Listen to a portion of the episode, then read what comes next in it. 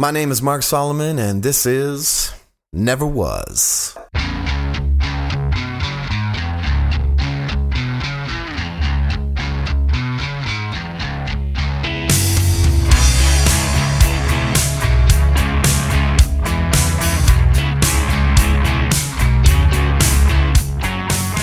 I never was a producer. I was never a producer because uh, I just I didn't have the skills. Sure, I had opinions, I had ideas, but without the skill, the craft, or frankly the ability to do anything more than uh, what I could the day I was born, I never was a producer. I never had the skill set to take what a band brought to the studio and, and then elevate it and make it more than it was. At the end of it all, if I'm being honest, I was never more than a contributor, you know, an, another contributor to the final product. I'm okay with that, you know. Uh, this is not this is this is no this is not a crisis for me, okay? Um why? Why is that? Why is that, Mark? Well, there's lots of reasons, but one in particular. I could never play an instrument. 20 some odd years of doing this, and I still can't play an instrument. It's kind of embarrassing. Actually, 30 years and still nothing. Okay, message to young bands. Any guy who comes along and calls himself a producer, any Yahoo that says, I can do this, if that guy can't break out a guitar, if that girl can't break out an instrument, show you where you're not in tune or what the correct key is or what the actual part is that you're supposed to be playing, that person is not a producer. Okay? He's a hack. She's a wannabe. A name and nothing more. And why do you even need that? I mean, let's be honest here. When you're starting off, you're better off just staying the course, man. Use your own skills, use your own ideas, do what you can with it. If there's a demand later, then you'll have qualified producers, people who, who could truly take your music further than you could on your own. They will be lined up ready to help. Be patient. It's, there ain't no rush. Don't panic. Besides, it's cooler when you do it yourself. It is. My next guest, well, he's kind of an exception. He, he is one of those guys who can actually help. Uh, he's a musician, but he's also a guy with the skills and the passion and, quite frankly, the patience to uh, take music further than it than it is when it comes through his door. And you know what? He's been doing it for a long time. Uh, Starflyer 59, MXPX. Once upon a time, he tracked a little three song demo from a group trying to figure out who they were. They had been gathered from a bunch of different bands, trying to do something new, a little unsure of themselves, a little nervous, terrified actually. Yes, that band was Stavesacre. Ladies and gentlemen, never wases and never were's. My guest today, tonight, is Mr. Bob Moon. But first,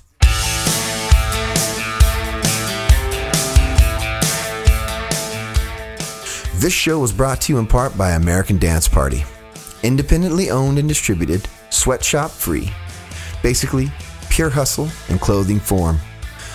American Dance Party. Check them out at AmericanDanceParty.com. Pick yourself up some gear. Do something nice for somebody in the meantime. Let me ask you this Have you been working out? That's right. I know all you out there doing your little lift, okay? Or, or even better, did you get yourself a new tattoo on your bicep? Want to just nonchalantly show it off to the world? Are you headed to a party and concerned that someone else might be wearing your outfit? This is a problem I run into all the time. Well, right now, I'm on their website. I'm looking at it right now. They've got a high top hand bleached vest with an enormous Darth Vader lovingly sewn across the back. It's this huge Darth Vader patch. It's freaking, it's, it's beautiful. No two pieces of clothing are the same. AmericanDanceParty.com. Clothe yourself. And without further ado, Mr. Bob Moon.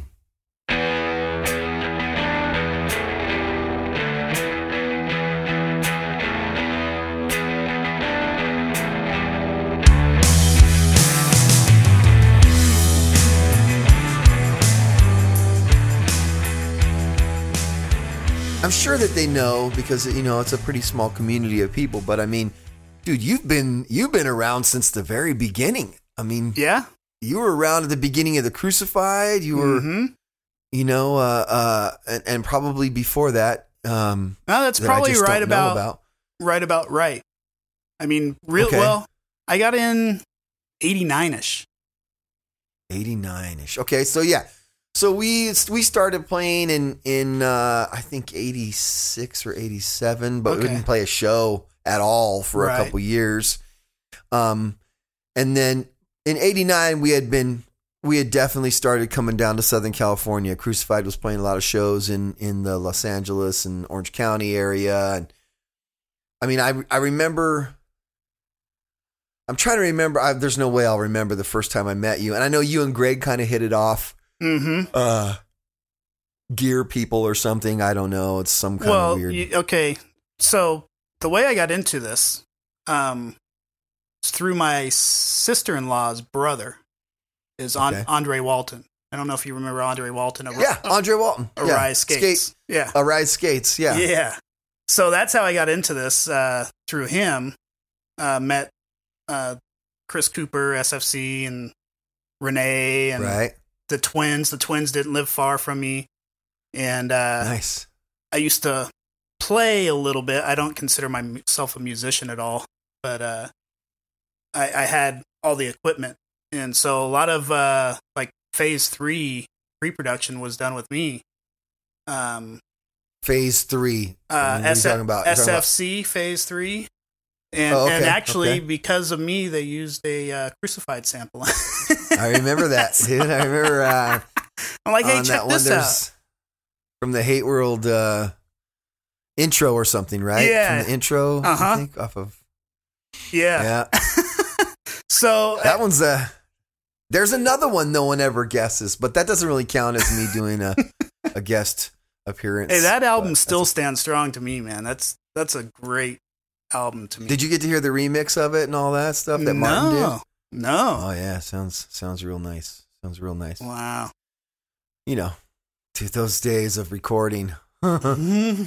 I mean, you're in a studio for I don't know three days, expected to track twelve to fifteen songs, and I don't, you know. See, I love that though, man. I I I love the the I want to do an album in a week. I love that. that was cool. yeah. if you can do it, you know. but I mean, there's always some, there's always something, man. There's always, especially as we started getting a little older and started to really like care, you know, Right. got a little tougher, you know.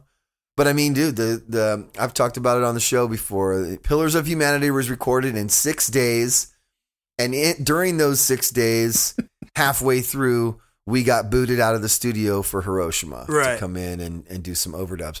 But anyway, that's we're not talking about that. We're talking about Bob. So you got started back with with Coop and and uh, Peace and the Twins and all those guys. Mhm. I still am, am in contact with Renee uh, on a fairly regular basis now. We That's kind of awesome. reconnected a couple years ago. Is he still in He always gives me like Southern California? no, he he's he's he's living in Orange County now. Okay. He gives me like a, a real heavy guilt trip every time I don't call him when I come into town. he's because that works on me Right. really well.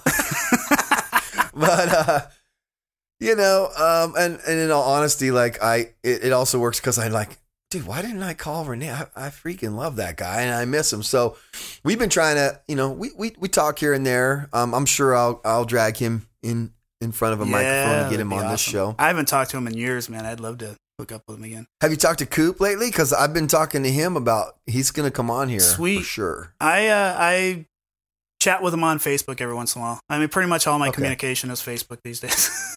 I'm living in my own little yeah. world and see people on Facebook.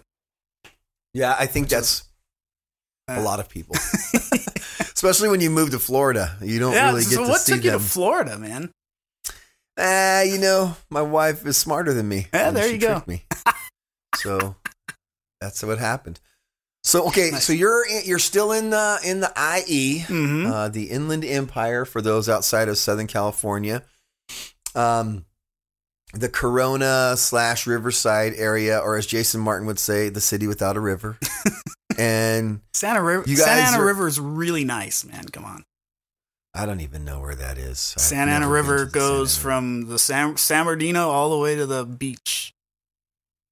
Does it is can can you get into the river and do stuff? Oh, if you want to swim with sewage. No, no. So when you said the Santa Ana River is really nice, you didn't mean that seriously. yeah, I was being sarcastic. it's really nice if you have a higher appreciation for the Inland Empire's, you know, bowel movements. Far out. So okay, so you're you're in uh you're out there. You're are you still making music right now? I mean, we'll get into the history of it and all, but but are you are you still recording on a regular basis? What's? Um. Well, right now I am. I'm. I'm working on Okay. an album of. Uh, um. Uh, one of my best friends owns the studio we're in right now. It's a little home studio that he's been building up for years and years. Okay. And uh, so we're working on his album. It's pretty much, pretty much all I do recording wise is his projects, and then um, my daughter, my older daughter, uh, plays as well. So Okay. Does she play an instrument or does she yeah, is she a Yeah, no, she- so she's an actual musician. Yeah.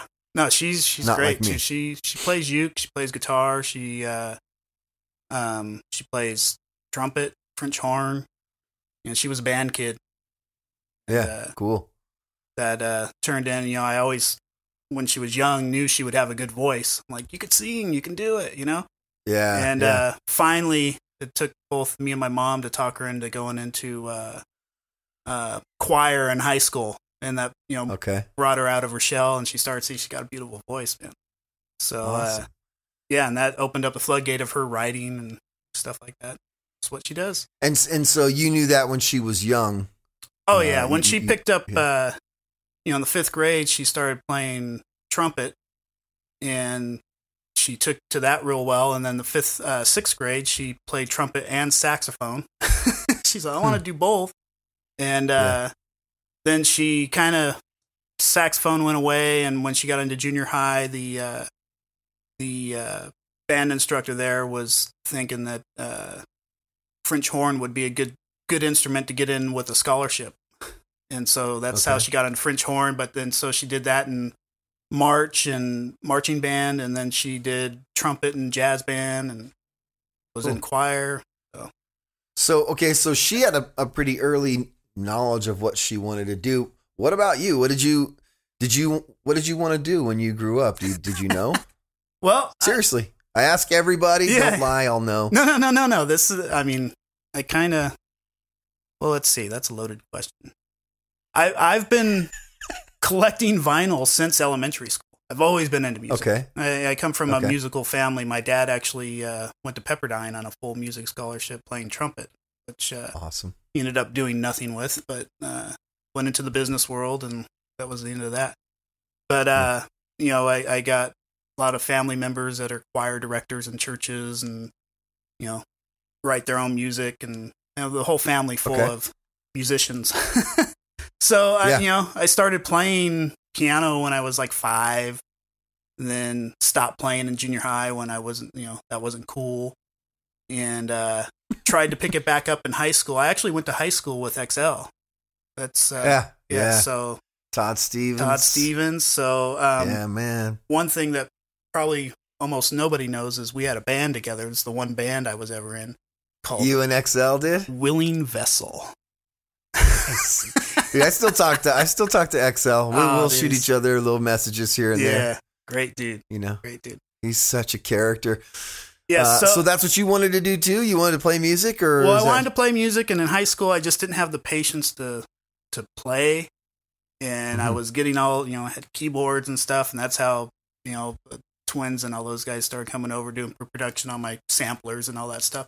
I had a little four track Mhm. recorder, and I just kind of took to that. I, I uh, um, decided that was the route I wanted to go, and Yeah. quickly got into. I remember, I think, I don't know if, if you introduced Greg Minier, the guitar player from the Crucified, to to uh, the four track recorder or not, but for a while, man, that's all he was about. I mean, he was so like. He was he had his four track and was tracking all of his songs for his his ideas for his his record and all that. I mean, I remember that thing. it was such a confusing contraption, Yeah, you know. I mean, think about what that actually was. It's just like a glorified cassette recorder, but Yeah. you know, but uh four tracks on that baby. what you could do, you know, Yeah, pretty cool. yeah. okay, so I want to I want to clarify something that uh some folks won't know. Is like when we're saying the twins, we're talking about soup, we're talking about peace. These are early early. This is the original like Christian hip hop yes. scene, you know. Peace was in the group Fi- uh, Freedom of Soul. Mhm. The Dynamic Twins were the Dynamic Twins. But yeah, they're all kind of from. Are they all from your area out there? Yeah, yeah. The In twins in lived in the- Moreno Valley, which uh, is right next to Riverside. Um, uh, Coop, I think, was always out like Rancho Cucamonga area, I think, or something like that. Mhm. And when I met Renee, he was in Corona, so all Yeah. right in this area. And and you know, working with those guys, those were my tie into to Gene. That was my Yeah, my route to Gene. yeah. They they all found Gene Eugene eventually, uh, and then of course Todd was all involved. But he was, you know, I know he did some R and B, I think, and Mhm. he he had like for a while he didn't he have like a XL had like a whole room full of music that he had recorded or something like that, and um. But I know he always loved like the the rock, you know. He Oh, yeah.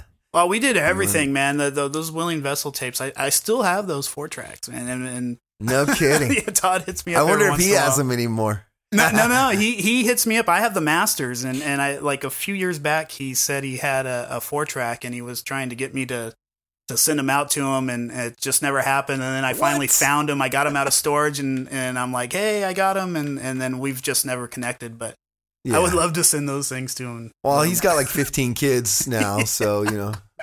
He's I have a lot of tapes in storage, man. I want to get in and and get those out and kind of go through That's the history a little bit. yeah, I'm sure. That's that's what we. I want to get in there, man. I want to get in that history. I was just noticing, you know, we we were visiting a lot on the um on the 90s. You know the '90s music page, right? Christian, Right. uh, what was what's it called? The um, recovery group. 90s Recovery group. Recovery group. Yeah. and then there's of course the old school tooth and nail, which is obviously more exclusively tooth and nail. But you know, this is we're talking ten years before tooth and nail came on the scene Mhm. in some cases. You know, this is this is much earlier than that. And uh you know, some some of those groups ended up obviously, you know, kind of carrying through and ending up in that whole tooth and nail thing. Right, I mean, right. Uh, of course, the, the big one that everybody always talks about, um, and who I will never get on this show unless I trick him, is uh, Jason Martin. You know, because wasn't he like back in the in, in that time? What was his band called? Uh, Well, they were originally Black and White World, Uh, well, the, they had dance hall children, right? Dance Hall Children. and Okay, but then they okay. also had, and I think it was with Randy Rose. They actually had Morella's Forest, which there's a whole What? another Morella's Forest that. really Yeah, weird. yeah, that is a, Randy. Rose. Wow, bringing it back, man. mad at the world. Yes, mad at the world, Right. Randy Rose. Yeah. Him and what was his brother's? What's his brother's name? Mm. Is it Mike Rose? Sure. Man, Sounds good. I, I don't know, man. It's My Okay. brother loved that record, man. Oh my gosh, Jason. Uh, okay, so you start off, uh, you know, you, you sort of you well. So start okay, messing with the four track. started messing with the four track. Uh, my dad was like saying, "You got to do something with your life," you know, and uh, I didn't know what I wanted to do as far as and you know. I didn't want to play. I was playing with the four track, and so I found a engineering school or music school that had an engineering department. Uh, so I Okay, ended up enrolling there and taking a year program uh, uh, the Dick Grove School of Music in Van Nuys. And so I lived out there in an apartment and uh, uh, went there. And that school ended up closing about a semester after I graduated. I remember on our last break, they were uh, saying, uh, "If you come back from break and there's chains on the door, uh, we're closed." Uh, so it was a great school. future's though, man. kids. Future's bright. yeah, exactly, exactly. But it was a great school. We had some great teachers there, and uh, uh, I learned a lot there. And um, that was right in the days of of like pillars and stuff.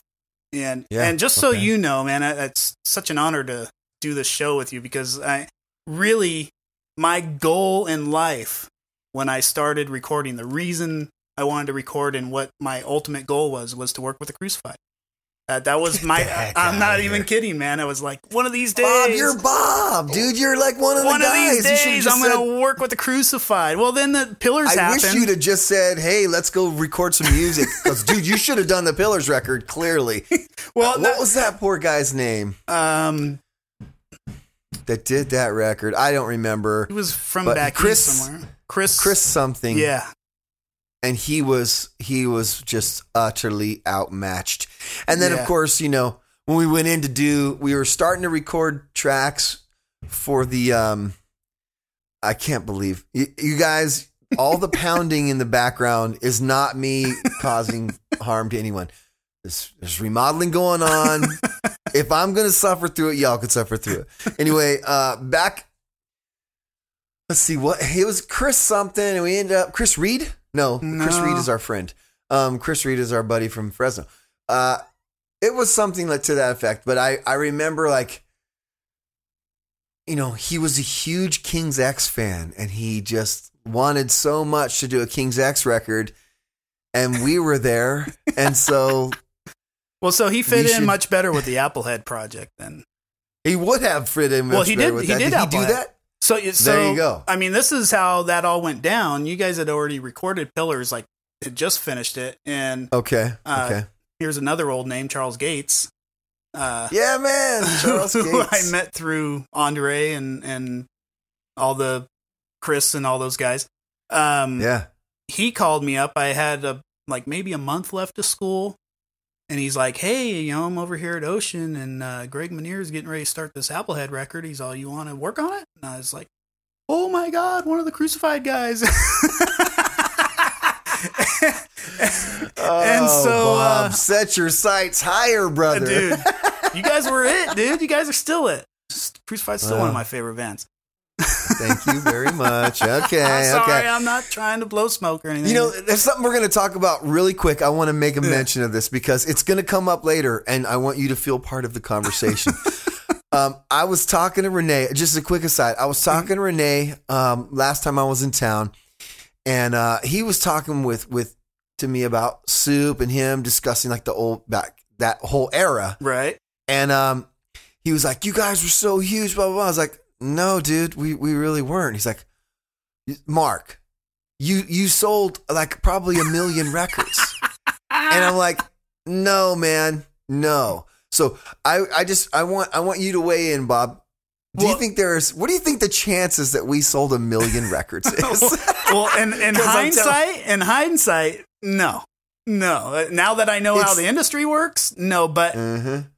in those days, I mean, Yeah. you might as well have sold 10 million records. I mean, you guys were the crucified, man. Yeah, but only only in Southern California and, Well, yeah, and you know, select like- areas. You, Exactly. know, you get outside of there and go to Albuquerque, and literally there's no, no one cares. well, But even anyway, so Social Distortion and Oingo Boingo dealt with That's that. true. you know? that is very, very true. That is very true. I mean, Glenn, uh, uh, what you call it? No doubt they they had so many struggles going out of Southern California. Right. Anyway, Yeah. so you wanted to work with the Crucified, so you got to do the Applehead record. And Yeah. I mean, you and Greg knew each other already, though, didn't you? yeah, a or was little, that little how bit. you met? A little bit. I mean, that's where we kind of bonded. And Because uh, he, dude, he loved you. I mean, I, I, remember Greg, man. we were so pissed because I was like, Joe, like, dude, freaking Greg is always hanging out with Bob every time we go down to Southern California, you know?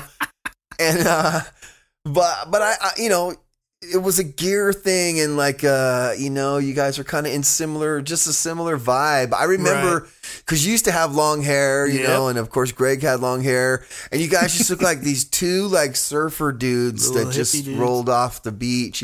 hey man, you know, and then uh just I I I was like, well, those two are done for. Forget it.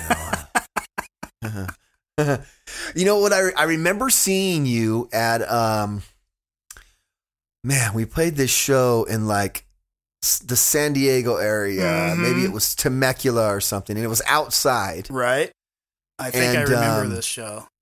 Yeah. Keep going. Freddie Pirro's daughter was there, who I had a huge crush on. Um, and I was so nervous or whatever. Uh, but then we come out and there's like, because I didn't know, you know, you play those shows back in the day, man. It's a 50 50 shot if there's anyone going to be there or not, you know? Right. And we got to the place and it's like a park and it's outside. It's like a little court- amphitheater type of thing. this is this could be really bad. And then there was like 1300 people there and it was mayhem and I rem- I feel like you had to be there kind of hanging out in the periphery.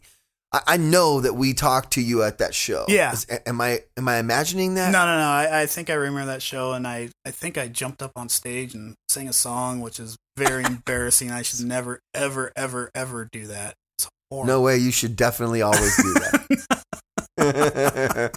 No, I know mm. my side of the glass, man. Yeah, see, I'm, I, I turned that around on you, Mr. Wizard. You know. okay, so uh, your lifelong dream is fulfilled. You get to work No. on the Applehead record with Greg. No, it wasn't. Right. That was the first piece.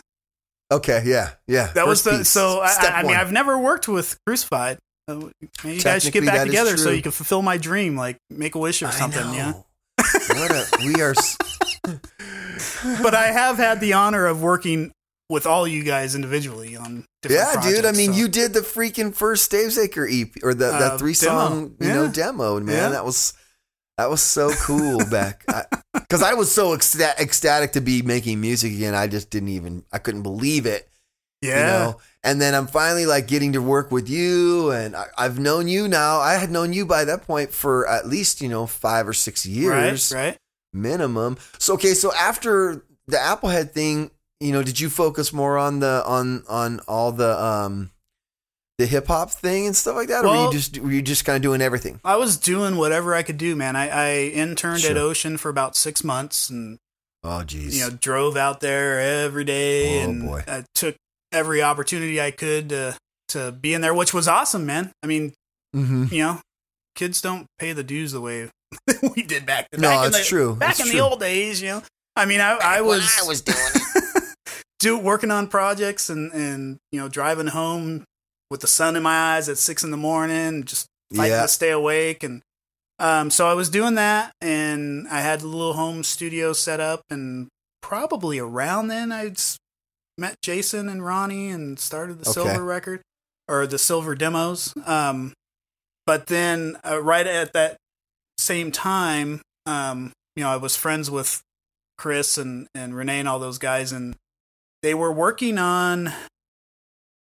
It must have been Phase Three, and Is, in, is that a label or no, Phase that like Three a, is the is SFC album. Phase Three is his third okay. album, and Gene was doing it uh, at the Green Room, which wasn't the Green Room yet; it was still Mixing Lab B. But uh, I get a random call from G- Mixing Lab B and Mixing Lab A, right? Yeah, exactly. And Those they were were owned by, by uh, locations. Frontline. The, both those studios, A considered like the like the you know, mixing room. this That's kind of what it was set up dude. like. Mixing Lab A was the mixing room, although altogether it was bigger. Uh, you know, it had a bigger tracking room and everything, but they kind of had it set up where you tracked it, Mixing Lab B, and mixed it, Mixing Lab A. They had that big Trident board in there. Ah, man, I hated that place. It felt like a hospital. so, Because it was like a hospital. I remember those rooms just like this there is, is not no vibe good. here at all. no, no. like I'm coming And here to die. eventually, yeah, you you it, it's it kind of is in like a me, a medical looking little Yeah. Little area. You know what I Mhm. mean? little and then strip and then mall thing, like yeah. and I remember there was like a big it was like much rejoicing when the green room finally became a thing because that that whole like going to all those spots didn't they weren't, for a while weren't they calling the green room mixing lab b or was that no was yeah, that no, no, no. So it, it was Mixing Lab B when it was owned by Frontline, and okay and then okay eventually Gene and then became bought the it, green room bought it, and actually, uh, not, not too many people know that the credit on uh, Daniel Amos' motorcycle album, it's listed as the Golden Room. And so for one album, it was the Golden Room, and then for whatever reason, I think they had the green carpet in there, and they're like, "Hey, let's call it the Green Room," Yeah. something like that. So oh man that studio dude you remember that weird little actual green room behind the the, the control room like oh man, I spent so many so many nights and days. yeah and it was so small and just no windows no life no.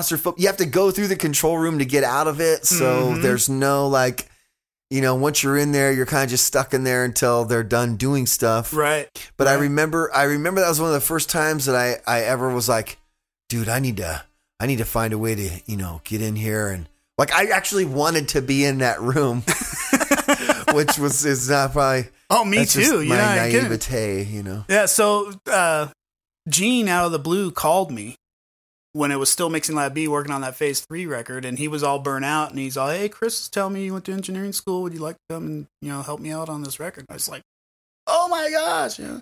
So that that was my in with Gene, which I ended up like assisting pretty much everything he did for a couple years.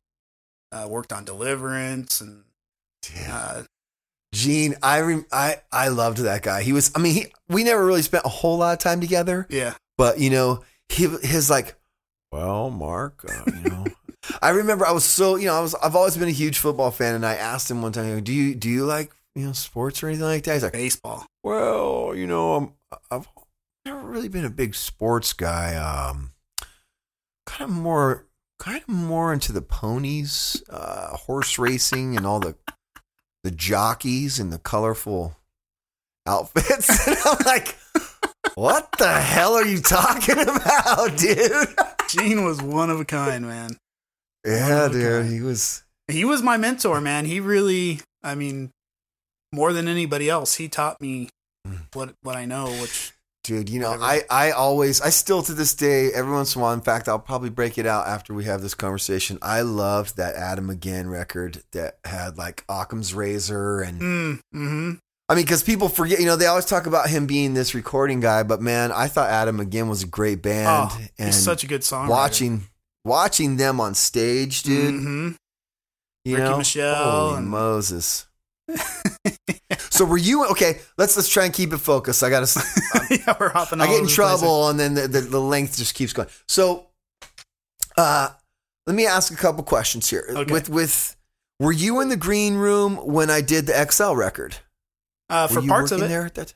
For parts, were you in there when I was in there seeing my track? Mm, I don't know. Because I got to tell you something, dude. That was the single coolest moment, man. I mean, I like I, I like the XL song, of course, you know, and it was Mm-hmm. I was stoked to be able to do, do it. And me and me and Todd had become, you know, had become buddies at the point at that point. But, um, he- you know, I hadn't really talked to Gene much at all, and I, I came in to track that part and. And and uh, and I don't think Gene was really in, in, familiar with the Crucified at all, so he didn't know who I was coming in to sing this part. and I came in and did the thing, and dude, he said something, and I won't be able to remember it accurately, but it was like, "Oh, that's great. Oh, that's great." and he, I saw him saying it when when I'm trying. You know how you're you're. Well, you don't know, but when we're in the room and we're looking at you and you're staring at us as you're tracking it, we're watching your expression. Right. Okay. I am definitely watching your expression. and if I, I know if I hit a sour note because I see your face, just like, Ooh, uh, yeah. uh, ooh, you know, and like I sang my part in there, and I just I see Gene kind of like, oh yeah, that's great, like you know, and I was like. Dude, G, dude, G just said something. I, I, I, that guy thinks I'm doing a good, you know, like it was so, that was such a cool experience. okay, so sorry. So, you know, the phase three thing, the SFC thing, and, and, um, and, and, and really all those guys, did, did you stay in rock though, all that whole time as well? I've always been I mean- all over the place, man. Yeah. I, I, yeah. I since I was a little kid, man, I, I started collecting vinyl in elementary school. I was the kid at the uh, you know high school house party when you'd walk in and Oingo Boingo was playing, and I'd take it out and put in Jackson Five. Or they'd come in and Nice, you know nice. they'd be playing like Duran Duran, and I'd put in a Metallica tape the next time, you know, or then Yeah. the next time it'd be a Grateful Dead tape. I, I've always been all over the map, you know. And, and early days of hip hop, the first LL Cool J album, Run DMC, huge fan Sure. of all that stuff, you know. So yeah, I've always been all over the map musically. So okay, when you uh when you were uh I mean, I'm, trying to keep in mind what what these like those guys on that on that one on the on the 90s recovery page, dude. They're just they're beside themselves that there's like this mythology that surrounds the whole Starflyer thing because right while all that's happening, you know, while the green room thing is happening, because really the green room and and and and, and more importantly, Gene and that whole that kind of the elder statesmen of the scene, you know, the the Daniel Amoses and the and the the Yeah. choir and all those kinds of bands. You know, obviously undercover. Although I never really, you know, they weren't really around everybody as much. I feel like Daniel Amos was always around that kind of in that sort Yeah, of area. well, but- Terry Terry was very involved in the green room with producing. yeah, I mean, we're Terry and, and Gene. They worked together a lot, a right? lot, so yeah. he produced but the I- uh, I never- Deliverance record I I was working on. That's I worked with Terry that whole record. Man, it was awesome. Deliver. We played a bunch of shows with Deliverance. I never knew. I never knew Terry. I, I I maybe met him once or twice. He's like a Mike Knott with me. I Yeah, I met you know I met Mike in a poker game one time, and and I think that's probably the most I've ever spent in a room with him. But I don't think he said a single word to me the whole time we were in there. Like you know, Terry just always kind of seemed like like you know you're the freshman coming in, and he's like the graduating senior. Right, just right. kinda you know, don't look at him. Don't look at him. You know. yeah, yeah. But Gene was so like he was hundred percent in that scene, but then he was also like I think he was definitely reaching reaching out and looking, you know, looking further. So yeah, you know, you're you're there. I'm just trying to capture like that time when things sort of melded together because the tooth and nail thing obviously happened after all of that and and sort of at the same drew time, a lot of those you know, it drew a lot of those loose strands together. Yeah, Um, where did all the rap groups though go though? I mean, where did all the hip hop groups go? Did they Uh, just kind yeah. of stop making music? that's a good question. I, I mean, I kind of I kept in touch with those guys, but they really didn't do records. And then I just been checking up on history. I saw that those guys did records for Tooth and Nail eventually, right? Which dudes? I mean, Uh, I don't think. Soup and and Well, and I then know they Piece had their- There's a Piece Five Eight Six album on. Yeah, they did. They did the Uprok thing. I think that Is was that- like their. Um, was it like a division of Tooth and Nailers? yeah, it was like an imprint. They were trying to do um, some hip hop and stuff, but I Yeah. just don't. But that was know, years like- later from from the beginning Yeah. of all that. Oh yeah. yeah, Oh yeah, that was way after. You know, man, there was that. There was that that little sweet time frame right in there, dude, where you would go to Cornerstone Festival and it was all these different kinds of bands hanging out with each other. I, I remember walking all over Cornerstone Festival one of the first times I'd ever met Renee, and we just hit it off and going to all those skate demos and all that Mhm. stuff, you know. Right. And um, my gosh, man. Um, okay, reminiscing is going to bore everyone to death. I do it all the time. I'm sorry, but uh, so okay. If you you know if you have some insight kind of in in that time when things sort of came together, by all means, please share it. Well, And for me- I, I everything exploded, man. That I mean, everything happened at once. I was in with Gene, working with him. I met Brandon. I actually met Brandon at uh, Mixing Lab A, working on Deliverance. okay. Uh, Okay. He was still at Frontline. Um, at that same time, I had the home studio going. I got my first ADAT and a little Tascam board. I met Ronnie and Jason. We started the Silver demos. Um, Okay. and then and then I find out about Tooth and Nail starting. Uh, which So the, the silver demos were started before Tooth and Nail came on the Right, scene. uh, you like- think? right about the same time. I mean, we're talking within months of, of timing, Alright. I- if I recall right. But Okay. um, and then at the same time, uh, uh, like '93, that's the year I opened my studio. So Nice. like all those things were happening at once, and and once I opened my studio, I you know I was still doing a ton of well. That's when I started doing tooth and nail stuff, but uh, so I was doing a ton of stuff at the green room, but not so much assisting for Gene anymore. Just Okay. uh, but yeah, man, all that's uh, man, it's a blur. It's uh, because so much happened so fast. It was crazy. You and me both, man. I think everyone says the same thing about that. I mean, we're all kind of in our early 20s, you know. Yep. Uh, I mean, And- you're roughly my age, I think. Throw you in, know. I got married in '91 and had a kid in '92, so I, I got Right. a newborn kid in '92. I remember. Didn't you have a VW bus around that same time? Or my my wife did. your wife did? Okay. Yeah. yeah. Yeah, she had a '64. It's actually how I met her. Well, I knew her in high school, but uh, That's right. Wait a minute. I remember. Broken down on the side of the freeway.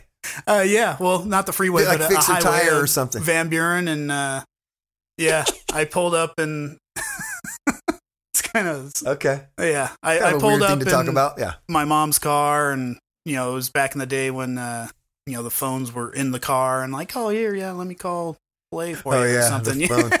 Hold on, I've got a phone in my car. You may not history. be familiar with this magical contraption. Oh, Okay. man.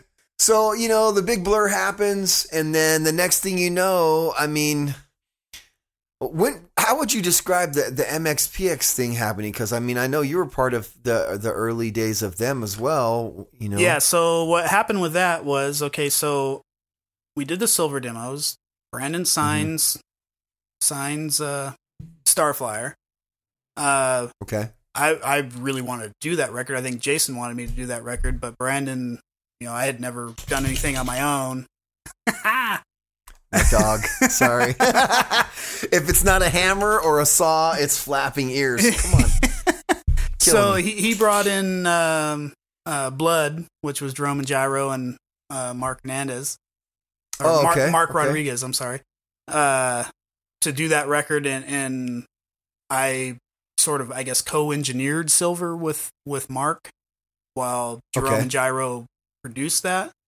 Um so then after that I think we did the She's the Queen EP trying to go chronologically here. And then Do you know, your there's- best. I mean, come on. other things in between, but then we did the gold album, which was just me and Jason pretty much locked in the green room. Uh, uh, that album it's just brutal. Yeah. and we really I read a, some of those. Yeah. some of those posts, I mean, man. Jason, he literally did not see daylight for seven days. I mean, that's Oh, just man. crazy, man. it's like being in solitaire. Yeah. He's that. I mean, especially when he was younger, I can't imagine what that was like. I, I- I'm working with him now, and you know, you you just you just don't realize that all of a sudden it's been seven hours that you've been in there. you Yeah. know? yeah. Well, uh, At well, least he has a kid now. Seven hours. yeah. We were doing- yeah, seven hours back then is like that was What? nothing. We were doing yeah. 16 20 hour days man just i mean we were remember. we we were sleeping in the green room we, i mean we slept in that try back- singing for 16 straight hours, buddy. well I you know, man. the the, the that album was just so guitar intensive man it was just Yeah. track after track after track of guitars so that's that was the majority of that but so anyways we we were working on that record i think i think that record went like a month something like that it was Wow. man it was brutal and it was nonstop nonstop and uh we're finishing up we're mixing tension was just crazy and uh brandon came Uh-huh. in one night and uh we had three songs left to mix and he came in it was, it was probably like five in the evening i think and he comes in he goes uh um sprinkle's not doing the new mxpx you want to do it like yeah heck yeah Pokinatcha was already out you know it was like yeah, yeah. know, and I was like, heck yeah, I'll, I'll work on it. I I just got to finish up this, you know, gold record. and he's all, nope. he goes, Nope. Nope, they're on spring break. He goes, if you want to do it, you got to be up there tomorrow. I was like, oh, You're kidding me. No, yeah, li- literally. So I'm like, let me call my wife. And she brought my daughter down. I hadn't seen them much anyways. I've been living in, and Oh. we, we had dinner. And, uh, um, I woke up and I was on a plane going out of Orange County Airport at 6 a.m. And Ugh. uh, I, I flew into Portland actually because my parents were living uh, in Vancouver there, and uh, they picked me up. I took their Bronco, drove straight up to Seattle. Um, I was got to Seattle about noon, and right away just started miking, and, and by four o'clock we already had a couple songs in the can. so I'll, I'll clean it up. that's all good. It's Luca. Luca is a freaking. She's a Dutch Shepherd, dude. She's six months old. It's like trying to contain the wind. I don't know what to tell you. Yeah. So you go up to Portland, then you drive up to to Bremerton. Did you? Where did you track it in Seattle? Uh, I drove straight to Avast. I drove straight to the studio. I mean, I literally What'd you think when you got in there and you first met those guys? I And, was you know, stoked, I mean, man. obviously you'd already heard Pokinatcha. Yeah. you know. Yeah, you know, I mean, they were kids. Yeah. Dude. and, Oh and you know, gosh. looking back at it now, it's like, geez, I'm really not that much older than them. But uh, you know, I was just they were still in high It school. It felt was- older. It felt at that point felt a lot older. But Yes. um, but yeah, I mean, that, and so that's how teenage politics started, and that was done over their spring break. Yeah. Recorded Now, okay, obviously, uh, Steve Kravac, you know, uh, did he finish the record? Did you do it with No, no, him? no. Did I you? did. Okay, so that's jumping forward a little bit. I, I did teenage Okay, politics. okay. you Um, did teenage politics, and then did, Kravac uh, did life in general. Yeah. So okay, well, still, uh, uh, Or I did teenage politics. Then I did Uh-huh. went back up there, did on the cover, and Okay. on the cover we tracked at Avast and mixed at Robert Lang. Um, and then so that was all done. I went back up there to do life in general. I did life in general. I did the whole thing, just just me Oh, okay. and the guys at Robert Lang, and uh, I guess it just wasn't up to snuff, and they they just Ah. completely redid it. Um, Whoa. yeah, and that was really well. I mean, that, okay, so behind the scenes, that's like sort of when I was starting to have marital problems and things were just not good at home at all, and uh, so th- I mean, that's sort of my justification for where where I was at with that. But whatever. So, You think you Um, might have had a little bit of burnout, man? I mean, oh, for sure, man, dude. It, those uh, like, because it's not like between those records you were just sitting around no counting man. your stacks of money, stacks of money. Here's some. Yeah. I, I, I mean, I don't. stacks of pennies, Bob. I don't stacks of pennies. think I ever got paid more than fifteen bucks an hour on oh on any Oh gosh, of those projects. Which and and you know I don't care. Back then, and yeah. and the the one the you know as always back then you know I want to get a point on a record. I, I want to get a right, point. And right. The one conversation I ever had about getting a point on a on a record was with MXPX, and uh, I was told, yeah, you can have a point, but you got to take it from the band.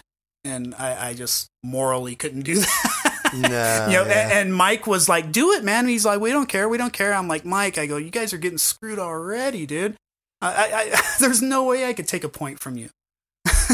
so my one chance chance of ever having a point, and and in retrospect, I'm glad I didn't take any points. I, I kind of have the the Steve Albini view on you know recording, and uh, you know the, the artist deserves the lion's share of everything in my my eyes. Uh, you know, I'm just a, a hired gun to to help the process along. You know, I don't know. I mean, I don't know. I think that's sometimes that's the case, but sometimes, dude, it's. I mean, uh, not to turn it on me, but I mean, you know, Stavesacre, the time we spent with Brian Karlstrom, that guy practically became part of our band. what I mean, right? and now, like, dude, it is very difficult for me to picture tracking anything without Martin in the room because I'm just used to his, you know, Sure. our working relationship or whatever is like a normal thing. And now it's obviously slightly different because he's just writing like five gazillion songs and right. but you know, I don't know, man. I think, shoot, if there was any points to be had, you should have gotten one for that freaking three song demo. Because I mean, we didn't even know who we were, dude. I mean, we had never, you know, coming out of out of out of all those, awesome, you know, Stavesacre becoming Stavesacre, and you know, having uh, come from the crucified and focused, like.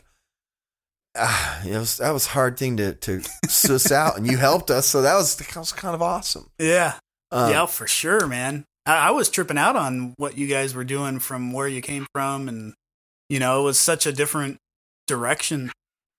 you didn't take a point because you know it's a principles thing, but at the same time, you know, But Uh, I, there, even now, I, I well, I could never, and, and it's, I know the industry's kind of topsy turvy right now, of which Sure. no one knows what's going on.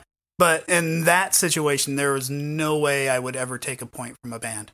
No way. Yeah. If it was coming from the label and it was something the band wasn't going to see anyways, sure, I would hop all over that. But uh, I, I mean, just the nature of the business just was so man, you know, bands just, since the beginning of the industry have been just not treated getting right. jammed.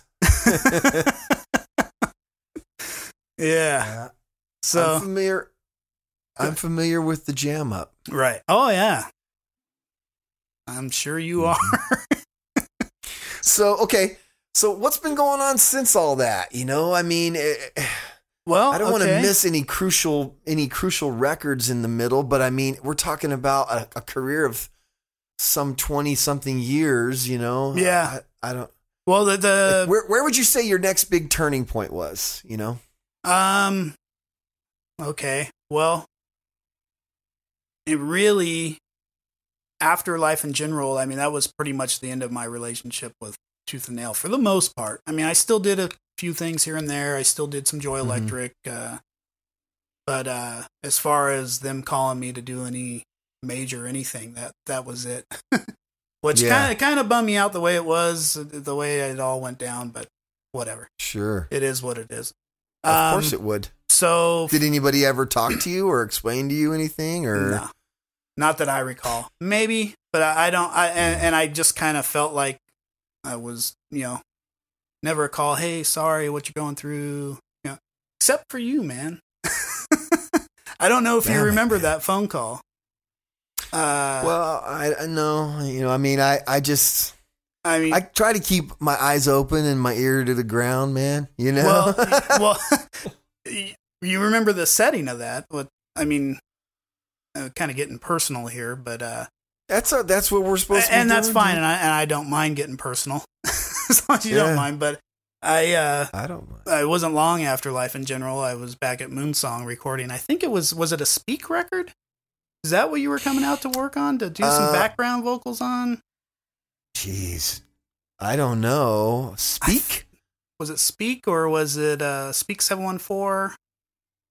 Oh, Um, man, something. I was doing a project and you were coming out to Mhm. do backup vocals on it. And Okay. I was getting ready to start that project and I just got off the phone with my then wife who just dropped the bomb on me that uh, Ah. this is it. And I mean, I was devastated, devastated. And five minutes later, I Hmm. get a phone call and it's Mr. Mark Salomon. and you you were the dude, man. That that uh, you prayed with me. You were on the phone for probably a half hour. The the session was canceled, and uh, man, I mean, I'll, I'll never ever ever forget that phone call, dude. I I, Well, I don't think I've what, really dude. talked to you since then about it, and and and I've never really got the chance to say how much I appreciated that Well, that phone call. All I can say is is that you put that one on the Lord because I didn't. I I don't. yeah, I'm just glad I was around. you, were the dude, man. hey man yeah i mean we've been through some time it's like that's what i mean and it's nothing that shouldn't be special that's what brothers Right. in christ you know what i mean this alleged community that we're a part of are supposed to be doing that stuff just on the regular you know? Right, right. But anyway uh, you know Yeah. I just had to get that out there, man, because I've never really had that conversation with you, and I know it's weird doing it on a podcast, but uh, it's okay dude this no, is no better time than now. That's right, brother. You know? So, you know, bombs dropping and worlds are shattering Mhm. and points are not being given. where do you go next, man? So- where, where do you? Yeah, so I mean, from that point on, I pretty much focused on on Moonsong, and I think Okay. around that time I started doing some live sound. Um, I ended up uh, hooking up with uh, the Voodoo Glow Skulls. I don't know if you're familiar with Nice. them.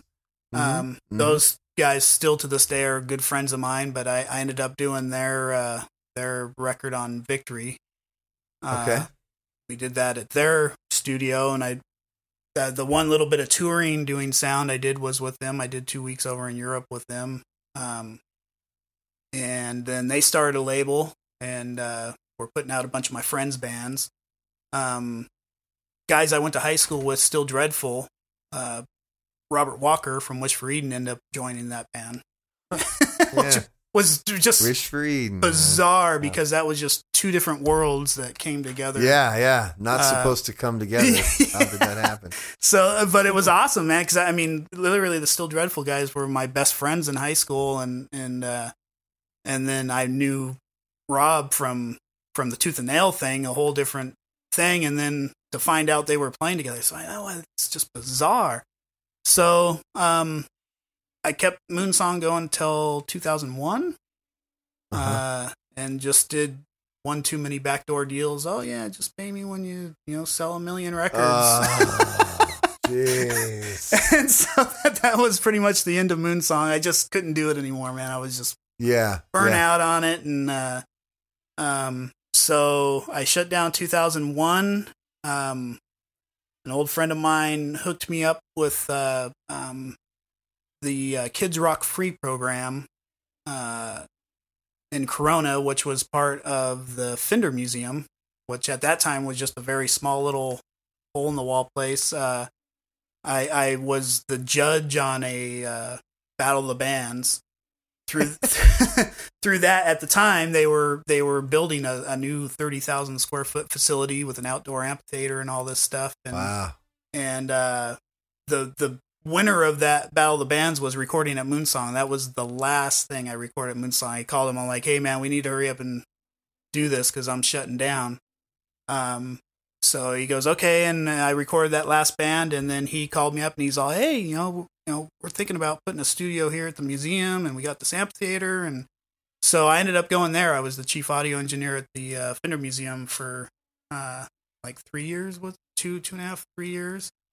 Um, Okay. which was awesome. Um, it uh, the studio was cool. I got to work with kids. That was kind of felt like that was my my forte, with, like working with bloodshed kids and stuff like that. Like I, I had a knack right. for working with kids that had never been in the studio. A lot of demos at Moonsong and and so yeah. So now you know I'm working with kids as as young as like seven, eight years old. That you know, Oh. and showing them the ropes in the studio, kind of thing. Um, at the same time, doing concerts there. I got to do sound for like Steve Miller, Etta James, uh, Bo Diddley, um, Alien Ant Farm, Lit, uh, Berlin, Dramarama. We you know we had a bunch of killer shows there, um, and that was a nonprofit organization. Uh, then they decided to uh, kill the concert series, so I was going to be stuck in the studio, and uh, I was just fried on the studio, man. I couldn't do it anymore. Yeah. Being So- stuck in that room, man. Yeah, I ended up resigning from there, and uh, I literally did not step foot in a studio for a little over two years, and uh, and I can't explain it to people. I always tell them, and I don't think they understand that the thought of going in the studio would literally, I would get sick to my stomach. I like want to throw up. Yeah. and No, I think I I can picture that. Yeah. This, this, we we talking in the in the mid aughts here, you know, to this is 2004. Okay, yeah. So yeah. and so now uh, uh, at the museum is where I met my buddy Tyson here. That is his studio I'm sitting in now. okay. Um, he he, uh, he was an electrician that uh, was with the company that built that building. And uh, my boss at the museum said, you know, we're gonna have this big concert here. Why don't we uh, have an electrician on hand? And uh, so he called the company that built the shell and and did all the work there. And they sent Tyson out to uh, to be there to uh, just make sure, you know, a breaker tripped. He was there to turn it back Right. basically. Hey, dude, I remember some of those shows. Some of the shows with actual budgets had that dude all the time. Yeah, yeah. So we the one dude to tie in power. Right. You know? we never had any issues. He just got paid to to hang out and Sweet money. meet all the bands and stuff. It was a sweet gig from him for him. But we Yeah. ended up meeting uh, through that, and he's like, "Hey, I got this little studio in my backyard." And you know, at the time, he had a little Korg, uh, all-in-one 16 track, and and he it took him a little over two years to to get me up here to. Give, I, I Mhm. just took, I needed some time, man, to not do anything Yeah, dude. not doing anything. But all the while, I still did live sound. I still do live sound now.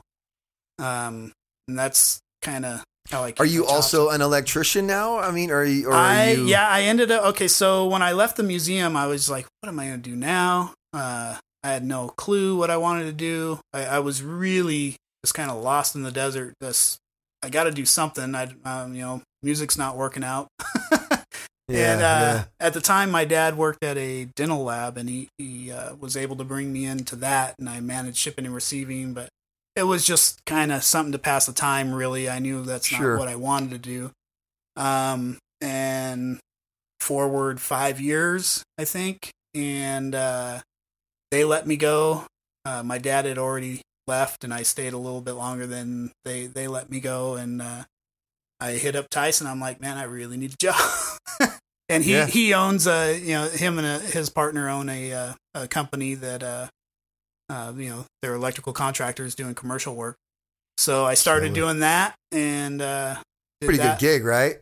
Great gig, man. I love it. So, but then about a year and a half ago, they brought me into the office. So I'm not out in the field anymore. I'm uh, in the office doing the estimating. Uh, Nice. uh, Rob Walker works for works Get for the heck out of here.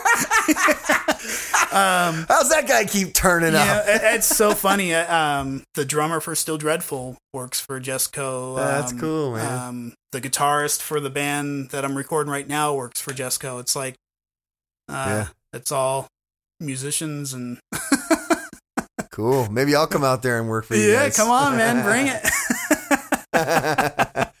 so you know, let's get to some. Uh, uh, I, I I like this. I like this smiling Bob part. Uh, dude, what? I mean, I I see you in a picture on Facebook with a person.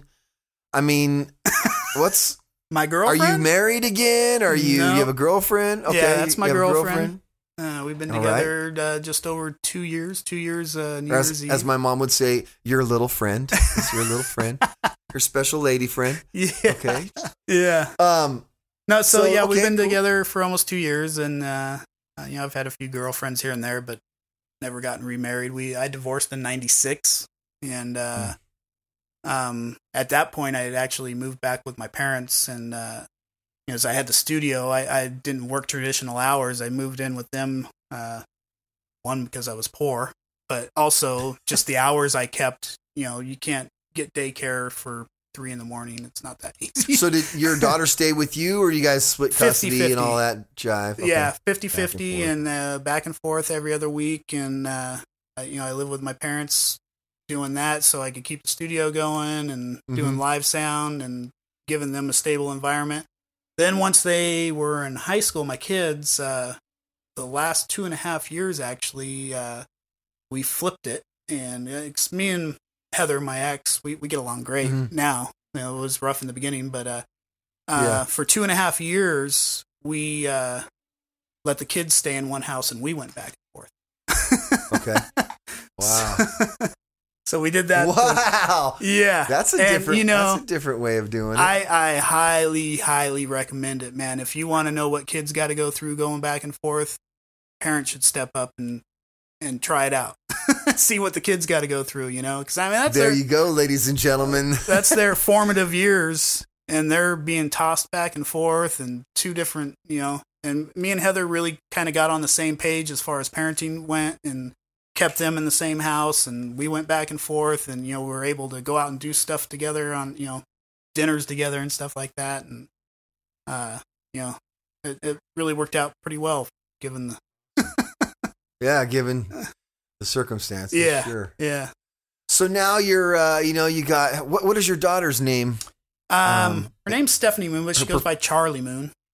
Charlie Moon. Charlie and, Moon. And, does she have a website or anything like that that people can Um, check out? You can find her like on SoundCloud, and uh, her first Okay. record that we did early on in her high school days uh, uh, is on iTunes and, and Amazon. Uh, the album is called "When Zombies Attack," and that's kind of her her uh, her growing up album. Uh, okay.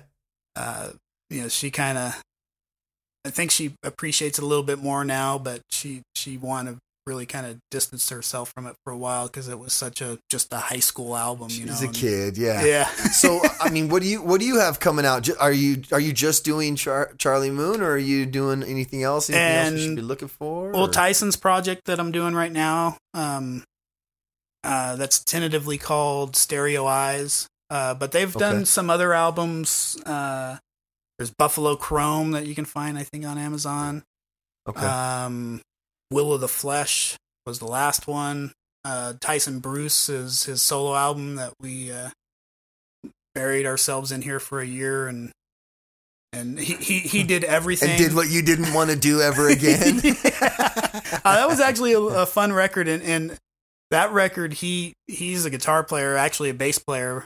Uh, he played in some old uh, bands, uh, Long Tall Sally, and uh, what was the other band? Totally drawn a blank right now. Anyways, Long Tall Sally and uh, I can't remember. But anyways, uh, so he for the his solo record, he taught himself how to play drums. He just locked himself in the studio and learned how to play drums, and then we did it as soon as he could figure out the song. We He's- we recorded it. He's that guy. yeah. yeah, so that's it. Well- Um, this new record, we're looking at maybe taking it to uh, Big Bass Brian and uh, going back to him, I love that. I love that. putting it out on bass- vinyl. Brian Gardner, right? Yeah, Big Bass Brian Gardner. Dude, I remember going into that mastering studio uh, for the first Dave Zaker album and just like, this is this is Big Bass Brian's place, and you know, I got to see the green and the yellow knobs, and there's like there's like you know, there's tapes or whatever. Uh, I Everyone you can in- imagine. and yeah, like legit stuff on the walls. Well, I got a story. you know- I got a story. I was in there with Brandon uh, okay. Evil, Mhm. and we were. I don't know what we were mastering. I mean, we mastered pretty much everything there, so I was there quite Yeah. a bit for a while. But uh, we go in there, and uh, and there's a stack of dats sitting on uh, on the. That's what it was. Dats Dats were everywhere. everywhere. They were rubber banded together. There was a stack of like ten of them, and Brandon goes, "Oh, what's this?" He picks it up, and, and Brian's, "Oh, yeah, it's the new uh, Janet Jackson uh, Greatest Hits album." And he goes, "Oh," and he like squeezed it a little bit too hard, and they went flying everywhere. And Brian's going, "Oh my god!" He goes, "Those were the order of the songs." so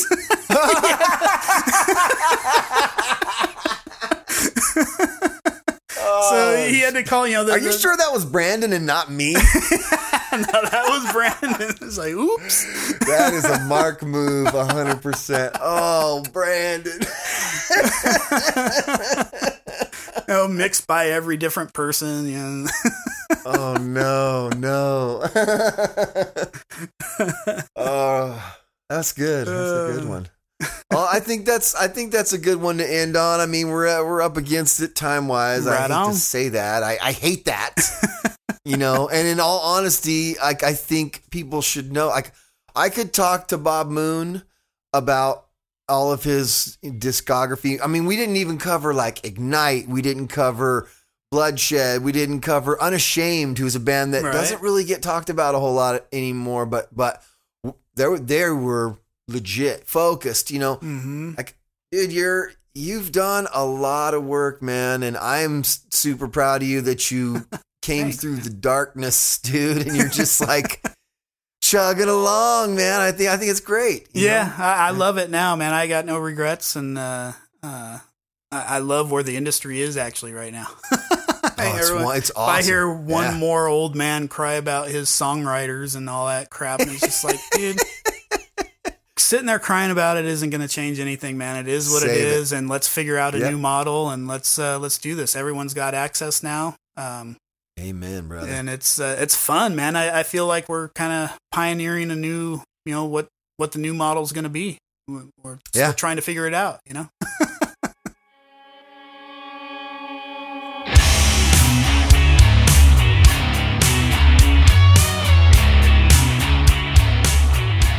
Ah, yes. Many thanks to the legend himself. That's you, Bob Moon. Thank you, Bob. Thank you for uh, all your help early on, all your help through throughout the years. On behalf of myself, and I, I think it's uh, no big reach to say on behalf of about a thousand other bands. Thank you to to you for helping us uh, all these years. Uh, never was's. Do yourself a favor. Go check out Bob's daughter Charlie, Charlie Moon Music. Um, you can find her on Facebook, facebook.com backslash Charlie Moon Music. She's got a she's got an untitled song on there right now that is freaking beautiful, man. It's just her and a ukulele. I don't know. The kid can sing and, and, and she can write. It's good. yeah, so yeah, do that. You'll be happy you did. Let's see. This show was produced by Billy Power of Urban Achiever, uh, the Urban Achiever podcast at urbanachievershow.com. Uh, you can find this and all previous episodes at ineverwas.com. And uh, you can find both this show and Billy's show on iTunes. Uh, please jump on there, subscribe, comment, be nice, be honest, be a kitten chasing a butterfly on the back of a unicorn beneath the rainbow that is me. Check it out. And finally, most of the music you heard today is uh, from my latest album, the self titled White Lighter on Northern Records. Go to the site, get yourself some jams. That's northernrecords.com. The band is White Lighter. Thank you so much for listening. Thank you so much for supporting. If uh, if you have anything that you want to talk about on this show, send me an email. Uh, email me at the at ineverwas.com. That's the Twilight Zone at ineverwas.com. Uh, and let's try something. Let's uh, let's keep it to 200 words or 200 characters or less. You know, eh, 200 words. I mean, that's better than Twitter. You can do that. 200 words or less. Shoot me an email. Let me know what's on your mind. Something you want to talk about. Something you you heard that you liked. Something you didn't like. Uh, who knows? We'll put it on the show and see what everybody else's reaction is. We'll see if you're alone on an island or if you speak for the rest of us. Until then, thank you so much again for listening and uh, Rainbow out.